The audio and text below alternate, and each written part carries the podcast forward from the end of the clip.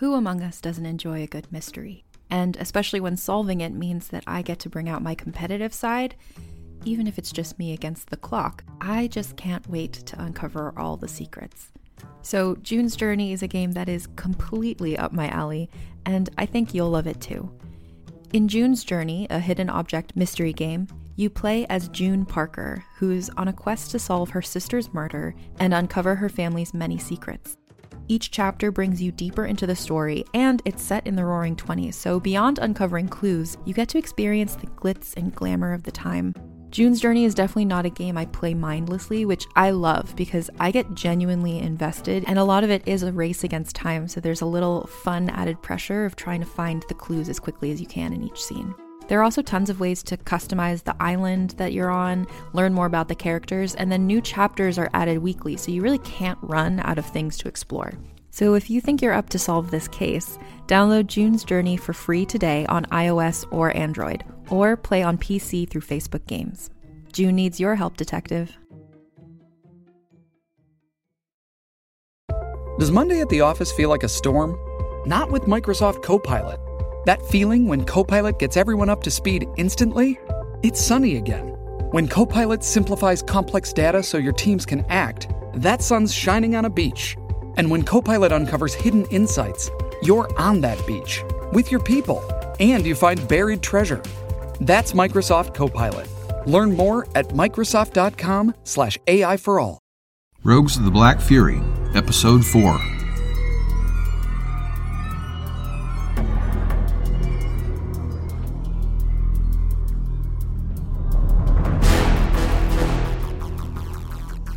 Rogues of the Black Fury, a novel, written and produced by Travis Heermann. This novel contains violence, adult language, and mature situations. Listener discretion is advised. For more information, please visit travisheermann.com slash rogues.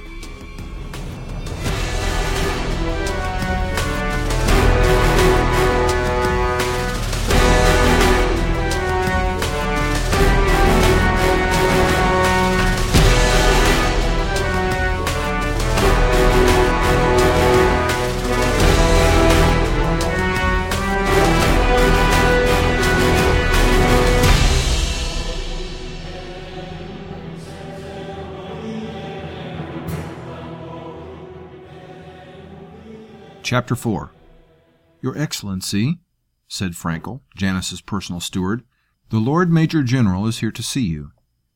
Frankel stood just outside the glass doors that led out into the gardens of Tarnak Castle. He looked like a well-stuffed goose, with a long neck, narrow sloping shoulders, legs like a chicken, and a protruding belly. Sparse wisps of hair, meticulously oiled on a high domed forehead, served only to reinforce his austere but unlikely appearance. Janus sat near the doors, on one of the many stone benches scattered about the garden. To his left was the mouth of the wisteria tunnel that encircled the garden's perimeter. How Bella had loved this garden, especially the wisteria tunnel, formed of ancient twining vines into a cool, secluded passageway that led to many hidden nooks and alcoves. Now, in the height of spring, cascades of soft purple flowers dripped from the roof and sides of the tunnel, and their sweet fragrance was inescapable for a moment it made him think of Lilla. Tarnak Castle occupied the summit of the highest point in the city of Norgard. The rest of the city crowded below in the lowlands that sloped toward the sea and followed the river inland. The morning sun hung above the peaks of the Norda Mountains to the east and shone across the garden toward Janus's seat. The white summit of Perrin's Peak gleamed like a spire of ice in the distance. The scent of wisteria mingled with the cool, moist air blowing off the sea. His vantage point overlooked the garden's boundaries as the outer edges sloped down and away from the castle itself, allowing him a beautiful, unobstructed view of Norgard harbor. The calm waters were a deep cerulean blue, fringed with white foam. Janus was not a religious man, but he found himself musing about how advances in science and alchemy can shake the very foundations of religious faith.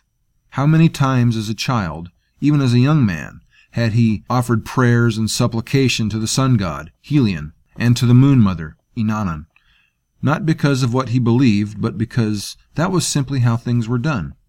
He had never felt the pull that drove men to religious zeal. The one true church called it Helion's rays, the warmth of the sun's face shining down upon the faithful and driving them to forget all else in moments of religious passion. The Farthi priest kings called it Sahmit. Janus called it zealotry. It was one of the few things in the world that he feared, because neither battle nor diplomacy could defeat it. The only way to defeat fanatics who were not afraid to die was simply to kill them all, and that was a brutal, exhausting business. Even some Cuskans bore the same fanatical streak that made the Farthi so dangerous. A hundred years ago, Helion had been the center of the universe, shining his gleaming face upon the world, giving life and succor to all his creatures. But now, some said that the life giving sun was not the Creator, merely a face of the Creator. The common people still worshipped at the altars of the one true church, but Janus had seen in his lifetime a growing skepticism toward its teachings, especially among scholars and educated nobles. He thought about all the old stories of the sons of the gods, Chib and Cham, their follies and adventures, and of Hec, the jealous and spiteful sister of Helion, said to live deep within the bowels of the earth. Were men truly the chosen of the gods, blessed because men were the only warm blooded creatures on the land that possessed intellect and bore their young without pouches? Were men truly touched by the gods, or were they simply a natural curiosity? Strange tree dwelling creatures were said to inhabit the jungles of northern Fartha, said to bear their young without pouches, but he had never seen one. Would it not be better for children to live for a time in their mother's pouches, like Box or Kalads, and emerge better able to manage in the world? Thirty years before, Dame Vemina Yarwood had proven, with telescopes and mathematics beyond Janus's ken, that neither the sun nor the earth was the center of the universe. Her work had been so detailed, so comprehensive and irrefutable, that the most hidebound scholars at the university could not dispute her and her assertions had shaken the pillars of not only the one true church, but the heathen Farthi religion as well. And worse, reignited their fanaticism and brought them once again howling with bloodlust into Cuscan lands to cleanse this blasphemy from the face of the world. How many countless generations of Cuscans had believed in the reality of the Moon Mother? Now, modern scholars had proven that the moon circled the earth, did Inanna truly dwell on that faraway disk, trapped there in her ice palace by ravenous moon devils intent upon feeding upon her divine flesh? Janus sensed Frankel's boundless patience simmering behind him. His gaze swept around the expansive garden, the meticulously manicured paths and bushes, the sprays of flowers of every hue, specially brought from all over Ostala. Bella could name them all. How many times had he listened to her prattle on about flowers? Today he liked the wisteria tunnel very much, and wished he could hear her prattling. He could almost hear her laughter, as if even now she played among the flowers in secret places. Javin had been too old to play like Bella when Janus had claimed Tarnak Castle, the seat of the Grand General's power. Perhaps, when no one was looking, Javin had actually succumbed to her hounding and played hide and seek with her, that was the kind of girl she was. The kind of girl she still was. Janus shook his head to drive away the dark thoughts. He straightened his shoulders and drew a deep breath. See him in, Frankel. Frankel snapped a quick bow and departed. Moments later, Terrell strode into the garden and snapped a quick salute. Janus stood and returned the gesture. What do you have? Lord Harstorm has sent word that he thoroughly questioned his Farthi servants about the strange knife. And? And he reports that they would not answer any questions to his satisfaction. He will continue his questioning, but he says they are terrified. He believes they're hiding something. Send for them. And send Lord Harstorm enough gold to assuage his feelings about losing his slaves. I want them brought to the Blood Tower I will know what they know, or I will show them the meaning of true terror. Bella's precious face flashed in his mind, but with gouts of blood spurting from her nose and mouth, then writhing on the carpet under a leering, slavering Farthi chieftain. He shook away the images. Have them taken to the underground, and call upon Revis. Terrell's eyes widened for a moment. Your Excellency, they are women. And you think Revis has never plied his trade on a woman before? Are you naive, Terrell? But that was war. Janus cut him off like a severed hand. And this is not. I would raise a hundred Farthi villages to save Bella's life. If torturing four Farthi slaves will help find Bella and prevent another outright war, I'll stoke the coals myself. Terrell swallowed hard. Of course, Janus, you're right. Is there something else? Terrell straightened, his frown softening, grateful to change the subject. Yes, there is. A ship sailed during the night at ebb tide. Ebb tide? They must have been in a hurry. Yes, they departed under oars. A galley? A free captain's galley called Gullwing. The captain is a man named Jum Odinth. Sounds like a Duthan name. It does. Duthans have their own problem with the Farthi, but we're investigating the docks and warehouses to see if anyone saw them take cargo on board last night. Janus harumphed. Cargo.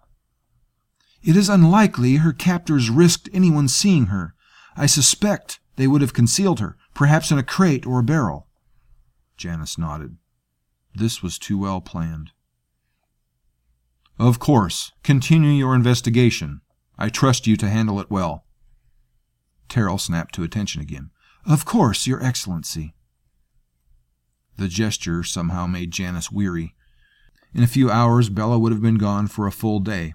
If she were on that ship, she would be well out to sea by now. His instincts told him that she was indeed on that ship. His blood fired with the thrill of the chase and lust for vengeance. If his daughter was on that ship, he would have every sailor on it clapped in irons and digging in the mines for the rest of his days. And the captain's days would be numbered only by his tolerance for excruciation. For a moment he thought about Rusk and his black furies, set to charge across the world like a pack of dark, vicious beasts, a force of nature. In that moment, Janus envied Rusk his freedom from the confines of government and tradition and politics and decorum, the freedom to do what must be done, to fight, to lead men who are closer than your brothers. He found himself missing the closeness of the men he had led as a young officer, before his leadership ability and prowess in battle had lofted him to the heights of power. The kind of closeness that only comes from slogging together, fighting together, killing together, dying together. It had been too many years since he felt that. Of course, most of those men were dead now, and their faces lived only in Janus's memory. Many officers and nobles simply did not understand how to mold a band of ruffians, volunteers, and brawlers into warriors, soldiers, brothers. But Rusk understood. He had done it with the first Black Fury Legion when no one believed he could. That had been succeed or die, and Rusk had done it. It was a shame they had all been lost, but the first Black Fury Legion had done their duty, and they had proven Rusk's abilities as a leader, a shaper of men, not to mention saving him from that prison cell. Most of the continent of Ostala, Kuskan, Farthi, and Free Cities alike, knew Rusk's name. During the war, the Farthi had placed a bounty on his head of 2,000 zo, roughly equivalent to 3,000 suns. Rusk had laughed that it was far too low. Janus imagined the things that the Black Furies would do to Bella's kidnappers, whoever they were. That made him feel better.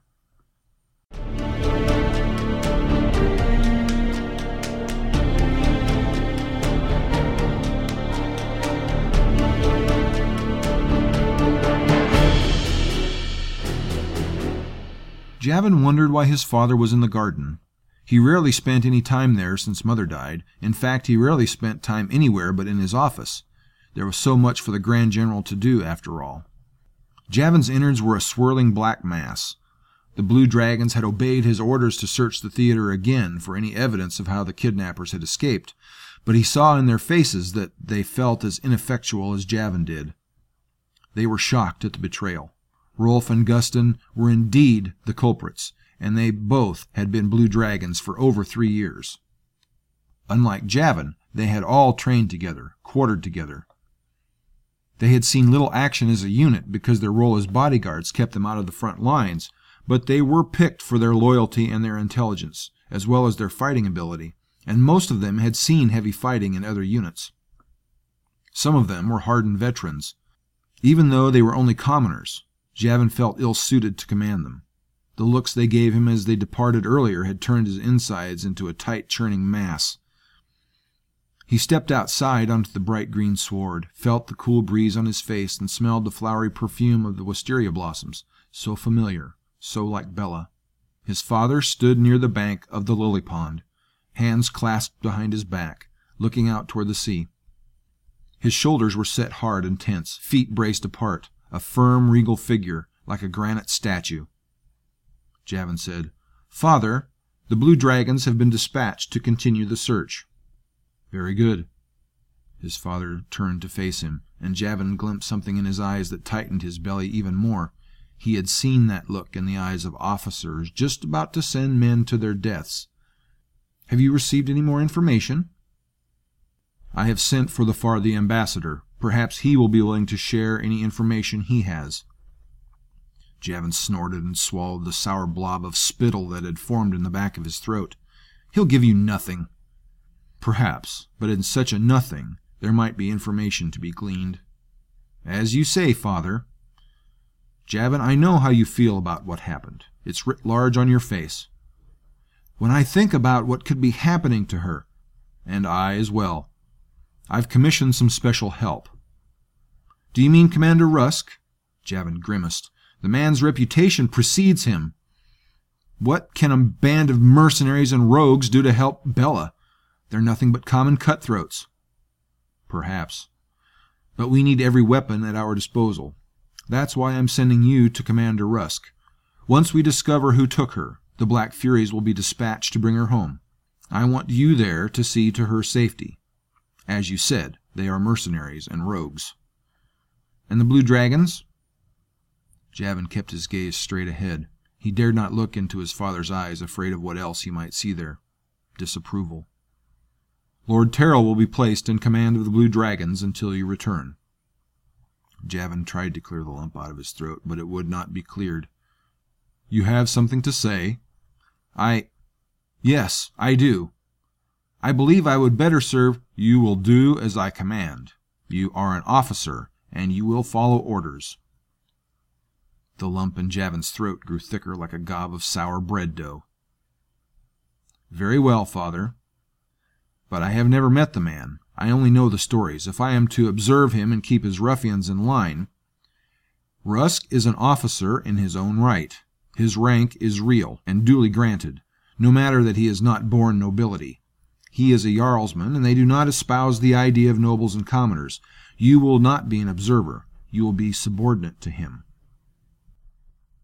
Javin's back went taut, and the deep gash across his shoulder blade, freshly stitched and bandaged, burned like liquid fire.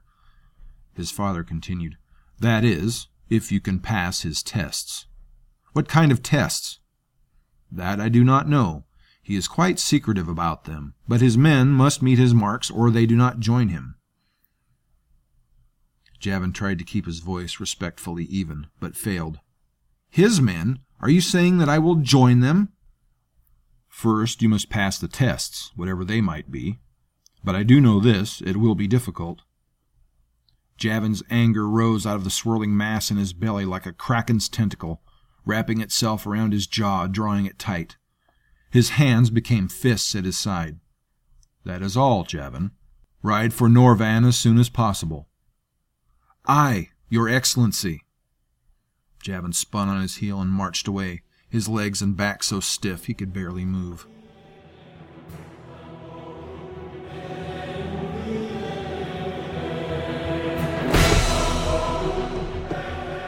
Thank you for listening to Rogues of the Black Fury by Travis Heermann.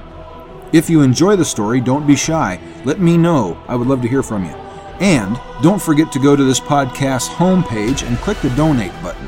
Give whatever you like, but is $4.99 really too much to ask for this many hours of entertainment?